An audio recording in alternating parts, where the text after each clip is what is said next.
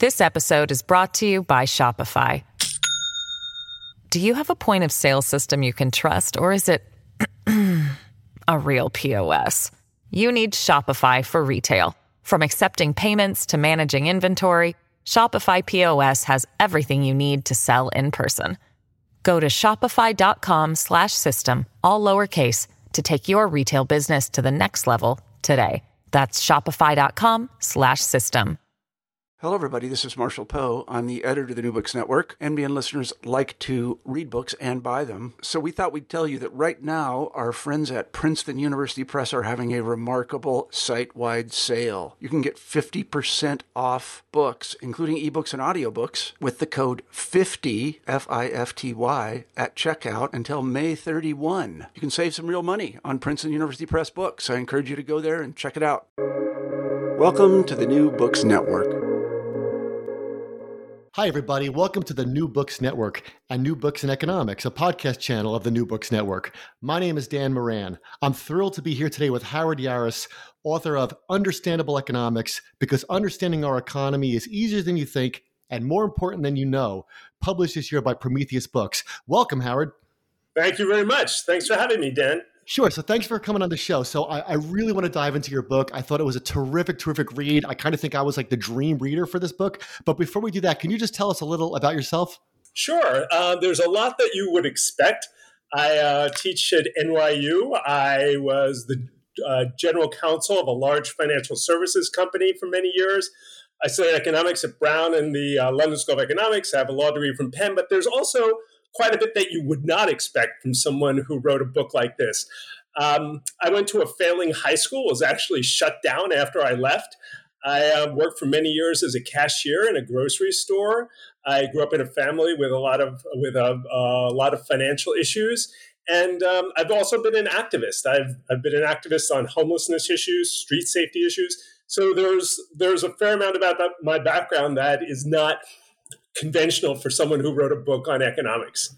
That's great. I mean, your book, the, your book, the tone of it is certainly not stuffy, or it does not make one think of the phrase "the dismal science." I mean, it's very, very. You could tell it was written by someone who's actually worked at it, worked as a cashier, and, and, and knows what it's like on the ground. So, there's a number of books excuse me, that have come up in recent years that have tried to like do what your book does and demystify economics, right? So, you know, I've read um Charles Wheelan wrote a book called Naked Economics.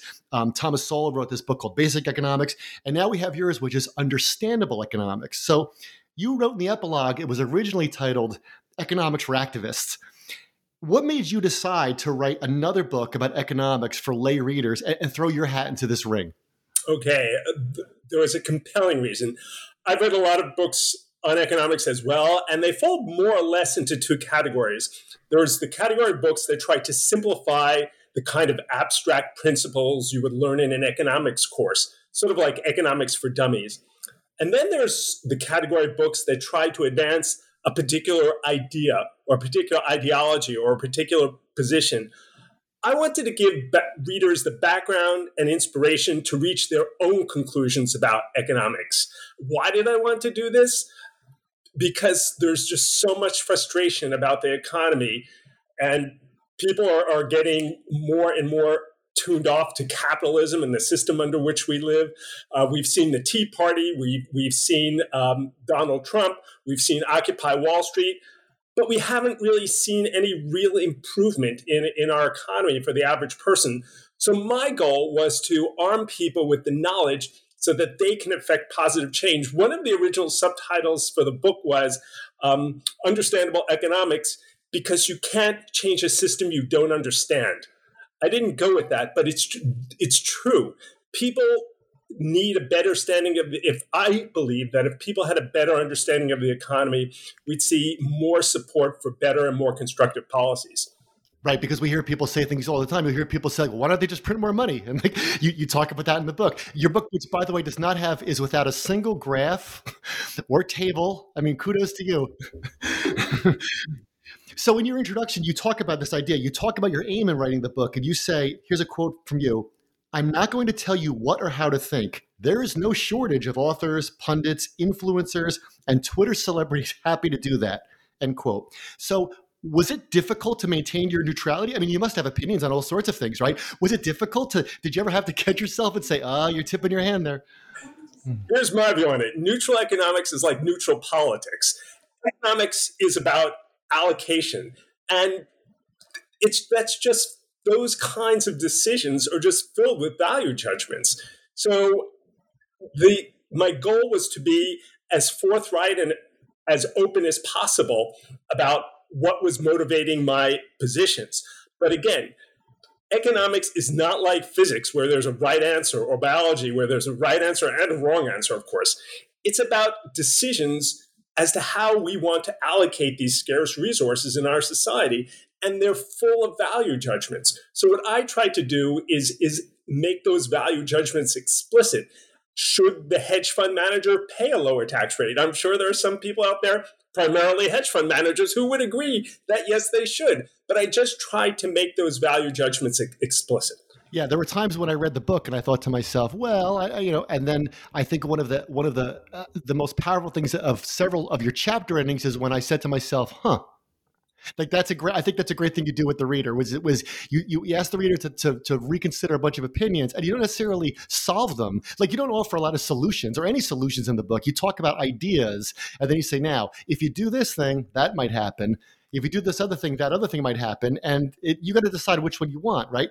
So I love how you just said it's about decisions because you know a lot of these demystifying economics books tell you that economics isn't about money, and it's really not, right? So you say it's about decisions. Like you know, talk about that some more. Like when you come right down to it, what do economists really study? They study, and you'd find this basically in any economics textbook, and I agree with it. They study quote, the allocation of scarce resources. What does that mean? It means that how, as a society, we churn out $22 trillion a year in goods and services in America. Who gets it? Money is the mechanism by which that's distributed. But the, how we how that's distributed is is a series of judgments that are to a large extent determined by values. Again, there's physics has a certain certain rules and there are certain right answers. Biology has certain rules and there are certain right answers. But when it comes to the allocation of resources we as a society have to make decisions based on our values how how that should be. And by this is the real motivator for the book that a lot of people on the left can can just spout all the all all of the progressive views that that are are popular these days. All the people on the right could spout all the right views that are popular these days. But if they need to understand that by expressing these views, they're also expressing the values that underlie them, and they may be they may not agree with those values. So I wanted them to understand what's going on. Uh, that results in these kinds of economic policies and make sure that the, the policies out there reflect their values and not the um, the opinion of some hedge fund manager or some someone who was participating in Occupy Wall Street. I wanted them to, to, to understand the economy well enough so that they could support policies that would incorporate their values. Yeah, that's great, and I love how you said it's about scarcity or you know, di- you know, you know, allocation of resources. I read somewhere once, I forgot where it was. It someone, some economist said, um, the only place they never had to study economics was the Garden of Eden because you have everything you want and there's no scarcity. But as soon as there's scarcity, income, income economists. Okay. The, the question is who gets what and who does what, and that's that's what economics is designed to uh, to to study. Okay, money. You just mentioned money. I love the chapter on money. You know what it is, how it's used. Here's a quote from your book about money. Quote, you said, if money itself is probably the most important invention in the history of mankind, the universal agreement that money created out of thin air by the government has value is probably the most important opinion in the history of mankind. Quote, and that's a great way to describe what you call fiat money, how, how fiat money can help us buy things. So we all need to share this opinion that these little green slips of paper have value. Okay, that's so that's good, right? But now we have cryptocurrencies and we have a whole host of opinions about those, right? So walk us through that a little bit. That's cryptocurrency is a word people hear all the time on the borders of conversations, but they're afraid to to raise their hand in the public sphere and say, "I don't get it." So, what are some of the conflicting ideas about cryptocurrencies? And I am going to put you on the spot and say, what are some of yours? okay. Before we get into that, I just want to emphasize. You've already said it, but I think it's worth emphasizing. The money we use today, the dollars, the euros, the yens, there's nothing backing it. I think a lot of people they I saw a poll of economics students who didn't, and many of them didn't realize this. The gold standard, in other words, the um, the backing of our, our national currencies by gold and other precious metals, was completely abandoned in the 20th century. There's nothing backing the money under Nixon, right? Wasn't that under the was that under Nixon the gold standard? Started, uh, during World War II when they oh, needed earlier than that? Okay, here. more, but it Oh, right. Okay. completely ended in the 70s under Nixon. That's exactly right. The, it was totally severed in the 70s. So that the national currencies we use, there's nothing backing them. Now we can talk about crypto. It's the same thing. There's nothing backing it. So what's the difference? The difference is that the US dollar is comes from the government. The people we elect, we know their names, we know where they are, we know the rules under which they operate. Crypto, which also is just created out of thin air, who creates it? Where are they? Even Bitcoin, the largest cryptocurrency, it's not even clear who came up with it. And there's another problem with it. Again, they're very similar. They both come out of thin air. If you have a problem with your checking account, you call up customer service. You know how much fun that is. Could you imagine if your bank was a virtual bank, no address, no employees, and it didn't even have a customer service number? That's the deal with crypto. So, again, technically similar, but very dissimilar in how they're, they're executed. What the future of crypto is, I have no idea. And anyone who tells you they, they have an idea, they're, they're wasting your time. It's just that I can point out that there are a lot of issues with it. Uh, another issue with crypto is, as I said, if you if you have a problem, there is no customer service. They say Bitcoin says they can only create new uh, new coins in this very complicated, energy inefficient way. How do you know that's true? And suppose new coins appear, who are you going to sue? We don't know who's, who's behind it. We don't know where they are. There's no recourse. Do you think the lack of oversight for something like that, which you kind of describe as frightening in certain ways, do you think that's part of what makes it sexy? There's nothing there. Yeah. Okay. who, who's running this thing. So do you think people are drawn to crypto because it's it's it's they see it as like kind of like edgy or like you know going against the you know the, the government so to speak? I think something much more compelling than that. They see people making millions of dollars. That's compelling. Yeah, that's that's point taken. And it's great, you know, that Mr. Ponzi was riding high for a long time until Madoff, Mr. Madoff as well. Um, I'm not saying it's going to crash and burn. I'm just saying, like the US dollar, there's nothing there there, but unlike the US dollar, there's this there there are, it's clear who's issuing it, it's clear the rules they operate under, and it has certain structural advantages. You have to pay your taxes in US dollars. It gives it a credibility. Crypto is just completely out there. Uh, yeah, absolutely. All right. Well, let's. You, I want to shift shift um, gears here to another big concept of your book. So one of your big concepts is understanding money. Another one is this phrase you use, the winner take all economy. And, and that comes up a lot in your book. And if I, if someone said to me, you know, what are some of the things you learned? I'd say, ah, oh, there's a lot in the book I learned about that. So you talk about this idea where the winner take all economy, you have fewer and fewer companies that dominate a particular market. And you use IKEA furniture as an example. And here's what you say quote, local furniture makers are pretty much gone, and the earnings are now going to a much smaller number of huge furniture producers. Quote. Okay, so that's true, right? And you make that point that these trends and economies of scale are concentrating different kinds of businesses and services into fewer places. You talk about Google, you talk about Amazon, and you say that Amazon is a threat to the retail industry. Google's a, a, um, a threat for the information industry. So, what is the threat? Talk about. Can you talk about this winner take all economy? Why is it a threat? Who's threatened by it? And and and um, why, if it produces more goods and services for a greater number of people, should it be talked about as a threat? Well, I'm not sure it creates more goods and services for a greater number of people. What it does create is monopoly power. The fewer producers there are, the more monopoly power they have. And why is that bad? Two, two reasons, two broad categories. One, um, loss of innovation and customer service. Think about, think about the, um, the Ministry of Consumer Goods in the Soviet Union. They, they didn't care at all. And I think Amazon may one day become the American version of the Soviet Union's Ministry of Consumer Goods. They, there is a big incentive to be very consumer oriented when you're building your monopoly. But once the monopoly is built, uh, call Con Ed or, or uh, Amtrak is a perfect example, and you'll see exactly what I mean. So it's it's the loss of customer service, it's the loss of innovation. Uh, and again, that's why the uh, US government broke up the phone company. We might still be on landlines today if they didn't. There's another side to the coin. To the extent there's one employer, workers lose a lot of leverage. Um, they don't have much of a choice at that point.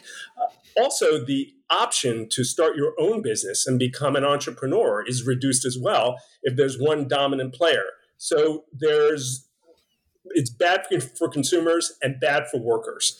And that's the problem with monopoly. And that's why we have laws against monopolies, the antitrust laws. Yeah, absolutely. Great. That, that's great what you said about the winner take all economy. So I want to give do a little parenthetical question here about a, another side hobby of mine, which is I usually host on the New Books and Film Network, and I have a, I have a, a film question to ask you, and to apply your understanding of economics to that. So in movies, we see more and more money being concentrated and spent on blockbusters. Now, that's always been the case, right? But now we see these big, spectacular superhero films for about a decade or so. And it's become more and more difficult. You read about this a lot to produce smaller, you know, let's say non spectacular films in which there's no CGI, things don't blow up every five minutes. Now, I can lament and complain that major studios are only financing these kinds of big superhero films and sequels. But from a studio's point of view, they say, hey, we're, we're giving the public what it wants. That's what Hollywood's always done for, for over 100 years. So, from an economic standpoint, is my complaining misplaced or pointless? Absolutely not. When they say they're giving the public what they want, they're giving one particular segment of the public what they want. Um, and that segment is reflected by the lowest common denominator. Uh, everyone else is, is just ignored. Um, there's there are, there are a lot of audiences out there, and it's it's important that they be reached. For instance, you talk about films. There was an obscure film, Harold and Maude, that literally changed my life. I don't think the people who put together Top Gun and the, the James Bond pictures would would fund a movie about a a romantic relationship between an 18 year old and, and an 80 year old. And it's through diversity that you get some of these films and books that speak to people in ways that these blockbusters that appeal to the lowest common denominator just can't. Yeah. So yeah. it's almost like the, the, the bigger the, the bigger the industry gets, whether it's furniture or information tech or, or entertainment, the bigger the industry gets, the more it plays to what it sees as the middle. And as a result, we get a lot less interesting product, so to speak. Exactly. And also, this ties back to your uh, previous question. The problem with one or a few dominant players I'll say it two words baby formula. To the extent you're relying on, on one or a couple of suppliers, if they have a problem, there's no redundancy in the system, there's no backup. And we, we can be to- Taiwanese, um, the chips that they make in Taiwan, it's there's there's a benefit to having multiple providers more than just what I mentioned before for consumers and workers. It's it, it it, there's more protection for the supply and more protection for the economy. So if you're in an elevator with a studio executive, right, and you know I love Harold and Maude too, Hal Ashby, he's a great director, and and you're having just a very nice conversation with somebody running, you know, a studio, and he, and he says, listen, you know, uh, um, Howard, I, am with you, I like you. I, Harold and Maude's a great movie. I saw when I was a kid, I, I, but people want to see Spider-Man. I can't, I cannot finance Harold. I I gotta get them. As, They got they got to see Spider-Man. Does the guy have a leg to stand on? They're not mutually exclusive. You can have Spider Man and Harold and Maude. If you have enough producers of films, they can do it do it all. But if you only have one or two, they're only going to do the big the big productions that move the needle. And Harold and Maude would never have happened. Right, and they're not they're not about to make Harold and Maude meet Spider Man, so we have to we have to move on from there. All right, uh, here's a left field question for you. Give me an example of a common economic fallacy that you hear being voiced or assumed by by politicians or pundits or people you meet, you know, people in elevators, like I just said, even very intelligent people. What's a fallacy you hear a lot, and maybe you don't correct them, maybe you just keep to yourself and say to yourself, "Oh, actually, that's not really the case." What's a common economic fallacy people have? I'll give you two. One's more subtle and one's more obvious. I'll give you the the subtle one first. Social Security is going to run out of money. Social Security is just not affordable uh, the Paul Ryan, the former um, Speaker of the House, and Alan Greenspan, the former Chairman of the Fed, had a discussion about this. And Paul Ryan was trying. He had, you know, he was a Republican. He wanted to get Social Security cut down, and he was wanted Alan Greenspan to to confirm that Social Security is going to face a problem. And Alan Greenspan correctly said, "We have a printing press. It's a political decision, not an economic decition." Social Security cannot go bankrupt as long as we have the will to pay for it. And so that's a, a, fallacy that I think a lot of people have that the government can run out of money. The government cannot run out of money. It could run out of the political will to fund things, but it cannot run out of money. You can tour their printing presses. They can turn them on high speed. It's it's a question of will. George Bush the first, the old the, the father, uh, was talking about education, and he had this phrase that stuck in my head, and I was many years ago that we, with regard to education, he said we have the will but not the wallet, and I thought he had it completely backwards. We have the wallet, but not the will. Right. That's one. So we hear about the lockbox, but your point is that it's it's not a finite. You know, it's not like one day the lockbox will be empty.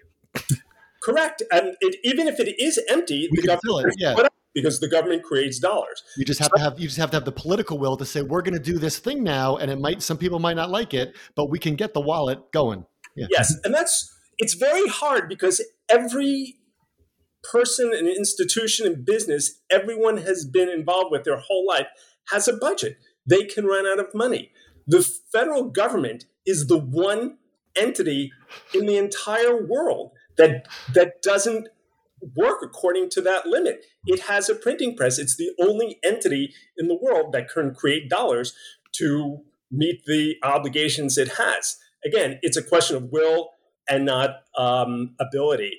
So that's the, the more subtle uh, fallacy that bothers me. The, the less subtle fallacy is a very simple one that somehow the current administration is causing inflation because inflation is higher in England. So, unless the current administration has as much influence as England as they do here, um, that's just not the case. And the point I make regarding inflation is that I recently read that in Hungary, uh, inflation is significantly higher than the United States, and the Republicans, many Republicans these days, are seem to venerate Orban and the um, the nation of Hungary. And I, I think it's an irony that they have significantly higher inflation and they look up to them. And at the same time, they're complaining that our country, our country's inflation is too high when it's significantly lower than Hungary's. So, what does cause inflation?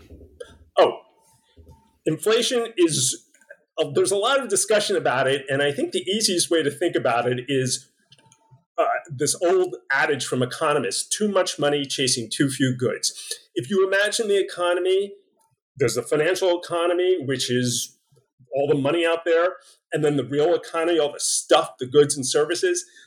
Inflation is caused by a change in that ratio. There's, again, an amount of money, an amount of stuff. If the amount of money is increasing and the amount of stuff is not, you're going to get inflation. Think about a really simple economy 10 oranges, $10. That's it. Each orange is going to cost a dollar. If you suddenly double the amount of of dollars to 20, each orange is going to cost $2. So it's too much money chasing too few goods. But what we're seeing now is, again, it's, since it's a ratio, is forget the, the money side of it, the amount of stuff has been shrinking. Why has it been shrinking? There's a horrible war in the Ukraine. There's the COVID catastrophe, which is impairing uh, people's ability to produce things. There's some climate issues going on. So again, it's the ratio of the of the money or spending on one hand to the amount of stuff in the economy on the other hand, and quite simply, that that ratio has changed slightly, uh, so that there's more spending for the amount of stuff out there. That's inflation in a nutshell. Okay, the Fed. Let's talk about the Fed. Another one of your your your you know chapter themes you spent a lot of time talking about the Fed, the Federal Reserve Board, and I learned a great deal from this section. Now, you say that the Fed has two goals. You call it, you say it's its dual mandate, and you say it's charged with promoting maximum employment and keeping the economy growing, and promoting stable prices, which means avoiding uh, inflation averaging more than two percent per year. So, tell our listeners about that. Like, what is the Fed? How does the Fed work? And what does the Fed do to meet these two goals of promoting employment and stable, stabilizing prices? Okay. At its most basic, the Fed is America's central bank. What's a central bank? Every country has a central bank. They control the currency. The European nations are, are different because they now have one central central bank for um, most of the European nations. They, they make the euro and they're in charge of our money. Why is that important? It's a lot simpler than it sounds. If they create more money, people are going to feel richer, they're going to spend more. And when they spend more, more people get employed, incomes go up, and the economy grows.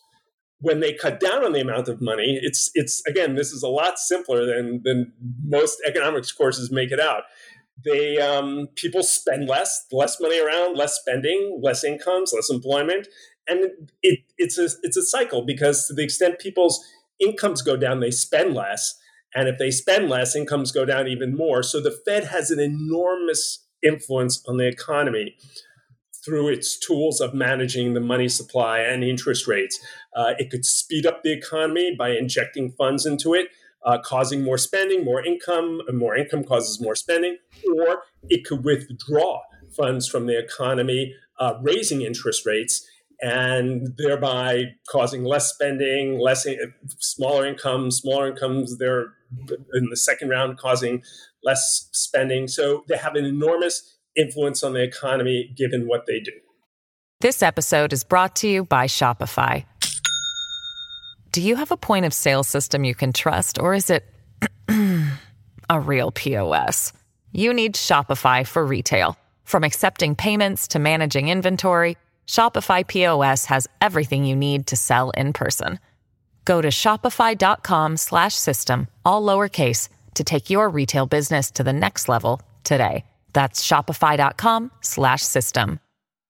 So is it accurate to say that the Fed is the bank the bankers use? It's the bank the banks use, and what the Fed does affects who the banks lend their money to, and that's got this effect on it's the whole country. Bankers bank. It's yes. the source of the money, and you and I bank at a bank, and the bank banks at the Fed, and the Fed controls has an enormous impact on the economy by playing around with uh, the bank's reserves and their willingness and their interest in lending.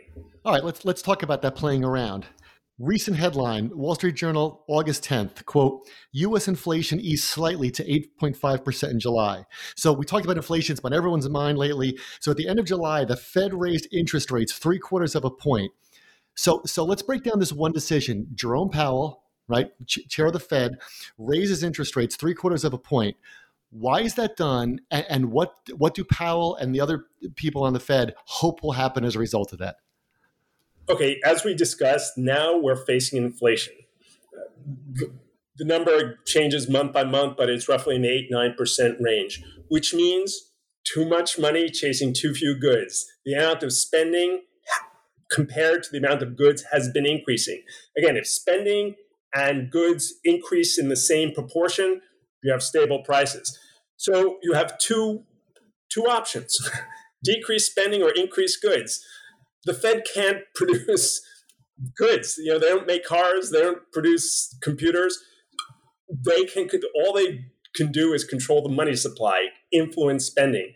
So by increasing interest rates, they discourage people from borrowing money and spending. You're less likely to take a loan to build an addition on your house.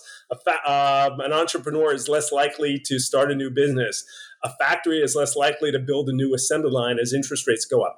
By increasing interest rates, uh, by making money more scarce, they discourage people and businesses from spending, resulting in the ripple effects we discussed a moment ago less spending, lower incomes, less employment, and the lower um, employment and less incomes causes less spending. It slows down the economy. What the Fed is trying to do now is slow down the economy to get that ratio back in uh, in order to get the the reduce the spending so that the the spending is no longer increasing faster than the supply of goods and services to get prices uh, to get price stability. Yeah, and also so when the Fed does you know raise interest rates, it also sends a signal to everybody. Like even if you don't fully understand the Fed as well as you do, people understand what that means, right? So that goes back to it reminds me of what you said before about economics being the study of decision making. So you are less likely to make that decision to start a business or put that addition on when you read that the Fed is raising interest rates, and and even the amount of the raise is a signal. Is that correct? Like how they come up with three quarters of a point? Why not half a point? Why not a full point? The Bernanke said that the uh, one tool of Fed is actually, quote, forward guidance, that it's just telling people that we're going to be, we're raising rates now and we're going to be raising them in the future to discourage the, the, the business owner. Maybe I shouldn't consider that additional factory or the, the, the person who has a, a restaurant to say, huh, maybe it's going to be too expensive to set up a new location for the restaurant, or for a variety of reasons, for people to say, mm, it looks like it might be a little too expensive to take that loan and engage in that additional spending. So yes, that's how they they do it through raising interest rates and sending signals that they're going to continue raising interest rates. And it's hard because you say in their dual man- in the dual mandate section, you say their first mandate is promoting maximum employment. But if the interest rates are going up and I'm an entrepreneur, maybe I can't hire these thousand people I wanted to hire. So, so in, in some ways, you could say the Fed's discouraging certain kinds of employment at a certain time to get that ratio correct. Is that accurate? The tools are very blunt. By raising interest rates, they discourage all sorts of employment because every business is reliant on, on money. So by raising interest rates, they discourage all sorts of employment and all sorts of spending. It's it's a very blunt tool. That's a great way to think about it. A blunt tool. It's not a it's not a scalpel. Right. Not at all. So you say in your book, it's funny all this conversation we're having about sending signals and decisions. Here's a quote from your book. Quote, if it sounds like the Fed has a lot of discretion and faces a lot of uncertainty as to what it should do, then I've done a good job of describing this process. End quote. So you have the Fed. It's made up of the seven governors of the Federal Reserve Board. It's got a great deal of power over things that are not always black and white. You know, they have to consider a lot of opinions, uh, you know, a lot of voices out there. And you also state this quote, the Fed's governors affect our economy just as much as the Supreme Court justices affect our rights as citizens. Quote. That's one of the most striking sentences in the book where, I, where I, that's one of the sentences I underlined and said that's that's really interesting. I've lived under these you know these governing bodies you know my whole life, and and and your book was the first time that Venn diagram uh, was put together. So talk about that. Talk about the relationship. You have these two bodies of appointed members that affect all of us. Why do you think that's a useful way to think about the Fed is comparing them to the Supreme Court? Because they're the courts, the, the Supreme Court and the Fed are very similar in that they're government employees. Both institutions are set up by the government, but they're set up in a way that's supposed to in, insulate them from what's going on in politics. Uh, the Supreme Court justices are there for life. The Fed governors are there for 14 years. They're supposed to be insulated from politics. We recently had a lot of press over what the court did with Roe v. Wade, and it has an enormous effect on, on many people's rights and how they're going to lead their lives. But the Fed, I don't mean to diminish the, the role of the court, affects the economy. It affects how well each of us is doing economically on a daily basis. They also have an enormous influence on our lives. And I think people just don't focus as much on the Fed as they do on the court for whatever reason. There's another thing that I want to go back to that you mentioned before about the dual mandate, keeping the economy growing and avoiding inflation. It would be very easy for the Fed to just have a very be very tight-fisted with money and you'd never have inflation. But there are countless people who wouldn't have jobs as a result. And that goes back to people need to know what's going on. Maybe we should risk a little inflation so that more people get jobs. Maybe it's it would be good if uh, the Fed. It's people refer to it as running the economy hot.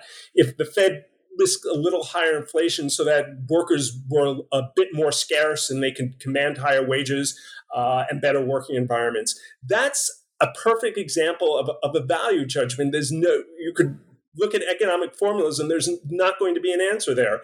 It's it's a value judgment that people need to make, and once they make it, they need to promote promote po- uh, politicians and policies that reflect their value judgments. Yeah, because it's hard to get nostalgic about. It's hard to see the good side of inflation, so to speak. But I said nostalgic because there's the caricature of the of the hundred year old old, you know, uh, says, you know, and when I was a kid, you know, this cost this and this cost that, and people fantasize about this this never never land of zero inflation.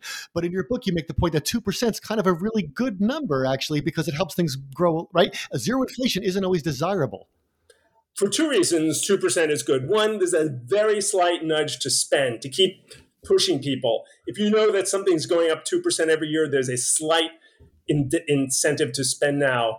Also, when the, when the economy, um, when the Fed needs to cool the economy, it, it gives them some room uh, to cut interest rates. If interest rates are already, uh, uh, if inflation is zero and interest rates are zero, it's very hard to, to cool the economy. So there, there are advantages to um, a very low level of, of, inflation. And in fact, that's recognized by the Fed. that their target is 2%, which they were consistently missing for many years, which has led some economists um, notably on the left, to say, well, they were uh, they were too tight with money. Maybe they should have been injecting more money in the economy. We'd have more uh, more robust employment and a, a more uh, growing economy. Maybe they were too afraid of inflation. Again, it's a judgment call. Yeah, and it's funny because it's another one of those ideas from economics which seems counterintuitive that, that you know inflation can actually be a good thing for a nation's economy. That that kind of doesn't pass your gut check at first but then when you reason it out you think oh yeah no absolutely it yeah, makes you spend small, a small level of inflation is is harmless and arguably good. What people get confused with is hyperinflation where the government just stands at the printing press grabbing the money that as it comes off to pay for programs because they don't want to tax people it's unpopular. They don't want to or can't issue government debt. So they just start printing money, and that's a catastrophe scenario. And as I point out in the book, um, always ends in either a, uh, meltdown of the economy at best or mass death at worst. Yeah, it's Germany before the war. I mean, that's that's exactly what it is. That's exactly what happened there. All right, corporate bailouts. Let, us talk about these for a while. You say early in the book you won't really get into what the reader should think, but but on this one, I you know I laughed. I'm like, I think he might be tipping his hand a little. Maybe I'm wrong, right? So you come out swinging against corporate bailouts. You, you call them a fallacy, and you make this point. You say if a company goes bankrupt, it's just going to be bought by somebody else, right? And here's your quote: "Quote." The bottom line is that no actual goods or services and none of our nation's productive capacity would be lost if there were no corporate bailouts. The nation would still have as many airplanes, factories, hotel rooms, and resorts as we do now, even if we did not give Delta, Ford, Marriott, and Disney a bailout. We might, however, have different management of those companies. Okay, that's your quote. Now that seems logical. That seems eminently logical to me, right? So here's my question for you. Then why do these bailouts happen, and why isn't there more of an outcry when they do? Is there or is there any way to ostensibly justify them? Okay, I came out swinging, and you're right. Uh, what, me, what made me come out swinging is when a particularly privileged group's self-interest prevails over common sense, and that's what's happening here. Think about it. Let's take Delta, for instance, Delta Airlines they what do they have? They have valuable airplanes. They have valuable knowledge as to how to get these airplanes from point A to point B. If they start losing money, uh, their stock price will will start tanking, and one of the airline, other airlines will will simply take them over.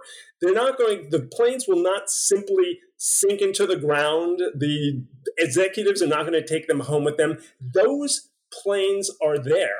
There are a resource of the United States and they're not going anywhere. So if Delta, the company, starts doing that poorly, they're going to be a takeover target. At some point, as their stock price drops, some other airline or some other enterprising group is going to buy it. And they will have as much of an incentive to keep the, the assets of Delta productive and useful and in good shape as Delta had, I would argue they might even have a greater incentive because they want to, there's going to be a transition and they don't want to lose any value in that transition. So, unless you think the management of Boeing is, incomparable, is, is incomparable, there's no one who can manage Boeing better than the, the managers of Boeing who came up with the 787 MAX that fell, twice fell out of the air, or the managers of Delta that they're incomparable, that they, there's no one as good as they are as as long as you admit there may be people as competent at management as ma- at managing those companies as the current management, there's no justification for a bailout. On the other hand, there is the issue with um, the employees, and you could, as as Europe did, help um, provide wages to employees who otherwise would be laid off. That that would work, but simply handing money over to management doesn't achieve anything. And so we're sold. It's kind of funny. Like we're sold this idea that like no, like like these doomsday scenarios. Like what will happen if if Delta goes under? You know, we want to help out the consumers, but by by by what I learned from your book and what you just said, if I run some small airline, you know, we'll call it you know Blue Sky Airlines, right? And all of a sudden Delta gets really low, and I say, hey, let's let's buy these planes, and then Blue Sky gets all those planes. That might be good for consumers, right? Mm-hmm. Absolutely. The bottom line is it makes sense to help people. It doesn't make sense to help companies. Companies don't breathe, companies don't eat. And I'll give you the best example I could think of banks. What happened in 2008? This is something I know quite a bit from my career. There were an enormous number of defaults on home mortgages. I'm oversimplifying this slightly. And so banks were given billions of dollars to compensate them for these losses so they didn't become insolvent. What would have happened if instead the government helped real live human beings, namely the homeowners that were having difficulty? What would have happened? The banks would have been fine because the, the homeowners then could have made the payments to the banks and avoided the um, potential insolvencies. The only difference is the homeowners would have been made whole and they wouldn't have been, many of them wouldn't have been foreclosed upon. Again, it, it pays to help people c- companies, it's they're they're abstractions. They're as we learned in law school, fictional entities. What you're helping when you give money to the company is you're helping management keep their jobs. Yeah. Okay, great. National debt, the national debt really intriguing chapter. We you know we've seen the debt ticker in New York City. It comes up in speeches all the time. It's a, nobody likes the. It's like inflation, right? It's a scare word. It's a scare word in our personal lives. Like nobody says, "I hope I'm in debt someday," or you know, debt does things to people. Obviously, in terms of their you know economic lives, but also their their psych, psychologically a lot. You know, their emotions. You know, debt's got a. It's a very very powerful four letter word, right? You argue, though, in your book that a lot of people, including politicians, either purposely or, or accidentally you know, they think about the national debt the wrong way they just they look at it from the totally you know uh, backwards way can you talk about that sure uh, I have this anecdote in the book about the congressman who couldn't, who made a mistake. He couldn't remember whether something was a billion or a trillion. And I make the point in the book that's like not remembering whether you paid $10 for your lunch or $10,000. The numbers, I can't get my head around them. God bless you if you can. So I tried to break it down on a per person basis. The amount of debt in the United States per person is in the 60,000 range. The interest per person per year is in the uh, about $1,000. Um, so that dimensions it. Um, our GDP per person, our, the total output of goods and services per person in America is in the 60,000 range as well. So of that 60 some odd thousand, 1,000 goes to interest payments. Is that a bankruptcy inducing economic crisis? I think we can have differing opinions, but I think the winning opinion on that one is it's just not. It may not be pleasant to spend 1,000 out of 60 some odd thousand on interest, but it's certainly not an existential crisis. That said, let's look at that $1,000. Where is it going? Who's getting it? Two thirds goes to Americans. So two thirds of that thousand dollars is going from one from one group of Americans to another group of Americans. Nothing's gained or lost.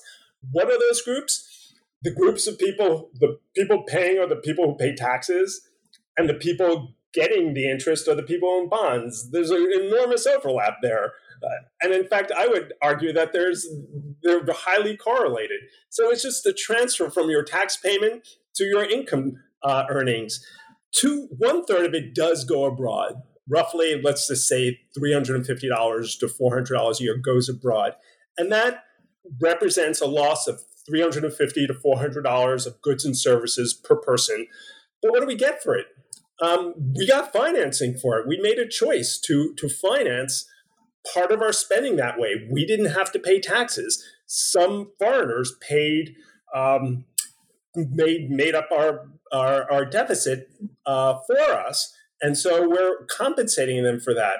Um, one of the largest um, holders of, of US government debt is China. I think there's something to be said for China having an interest in our economy, uh, at the very least, our continued existence. I think I think you need to look at these numbers on a per person basis to make a decision as to whether they're really troubling or not. I'd also add that anyone who went to medical school or started a business has uh, a much greater debt hanging over their head, and I don't think you'd fault anyone for um, being profligate or wasteful if they went to medical school or started a business. What would happen theoretically if the national debt? I don't think it. I don't think. I think Hamilton was the only person that got it down to zero. What would happen if it were reduced and if, like hypothetically, and, and evened out? Well, under Bill Clinton, there were a few years where the federal government ran a surplus. Uh, we it's a it's a possibility. There's there's another. U.S. government bonds are are used uh, as as reserves for a lot of different businesses, and I guess some some other maybe Apple computers or Amazon their bonds would would serve that purpose, but that it's it's it's used as a very safe investment and and it is. Okay.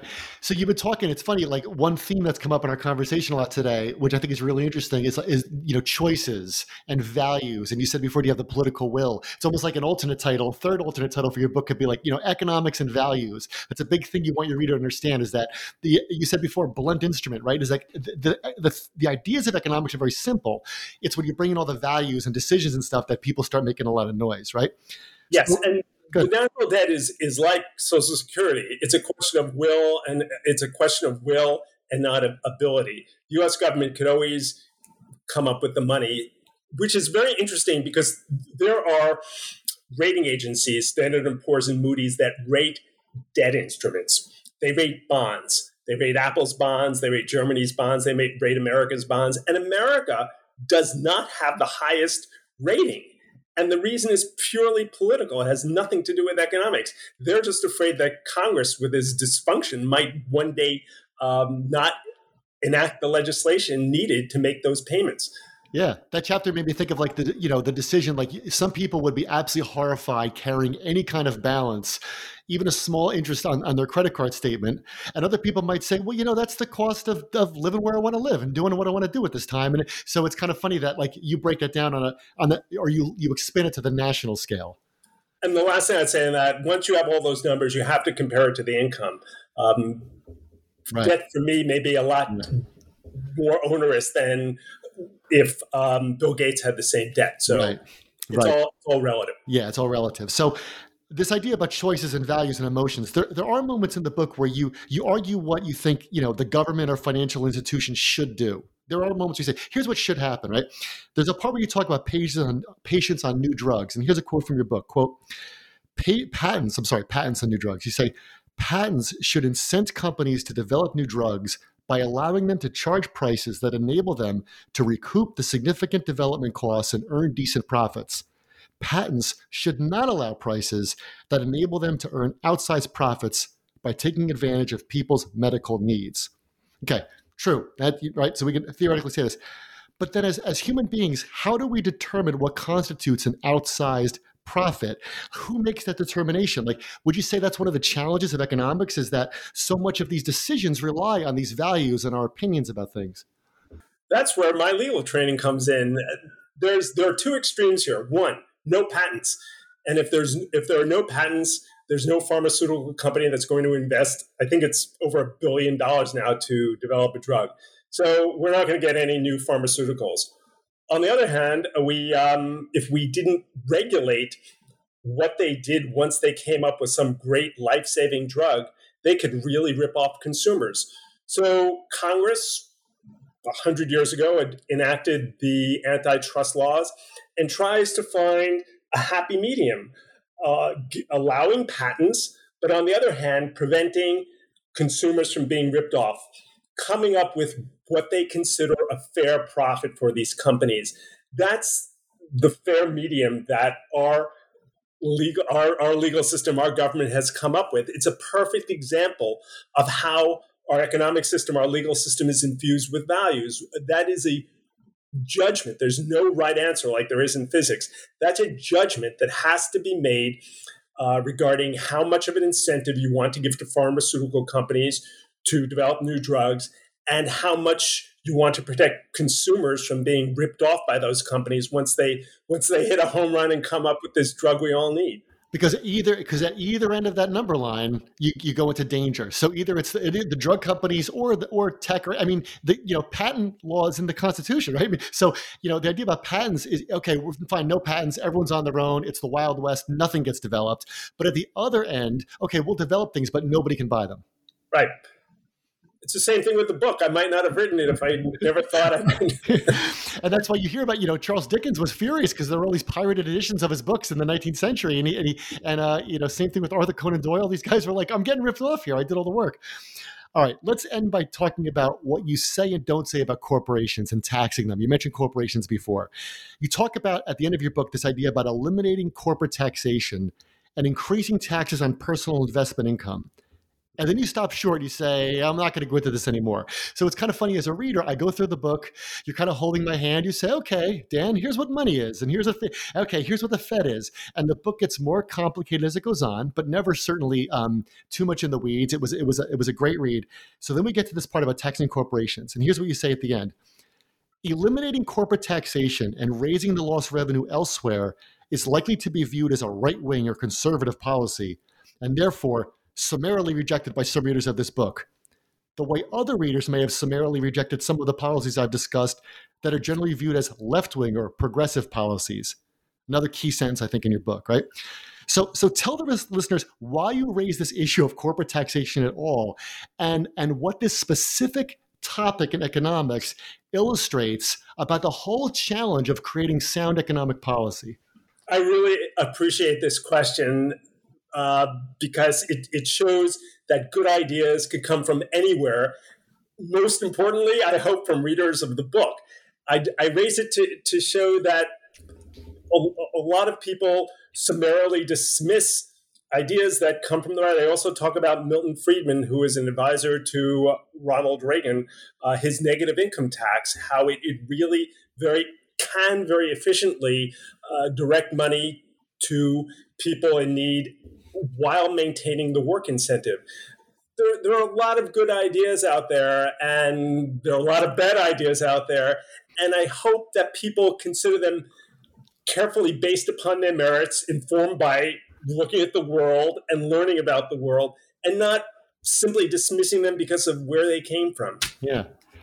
What's your last question for you? What piece of advice would you give a consumer of of the media today, somebody reading the newspaper watching watching the news on TV, going on websites, when that person reads about economic trends or economic news, what would you tell that reader to keep in mind as they read? To be a critical thinker. Think about use your common sense, learn as much as you can about how the economy works, and to think critically. For instance, I've had students repeat the line that if you give tax cuts to the wealthy, they create jobs and we get employed. And if you think that through, that makes no sense because, as I say in the book, if a wealthy person gets more money and there isn't demand for more products, they're not investing. Whereas if you give the average, if the average consumer gets more money, they're going to spend money, and businesses are going to have to expand to meet that demand. They'll figure out a way to finance that expansion. So again, I would urge listeners of this podcast and readers of the book to keep observing the world, learn as much as possible, and use their own head and and to to ideally get involved because that's the way we'll see better policies enacted. Yeah, and this book is certainly a means by which to do that. So, Howard, it's been great talking to you today. To all of our all of our listeners, Understandable Economics is published by Prometheus Books. It's available. You can get on Amazon or wherever books are sold, or the local bookstore, as we learned from uh, from economics here. But thank you, Howard. Thank you so much for this conversation. Thank you, Dan. I really appreciate it.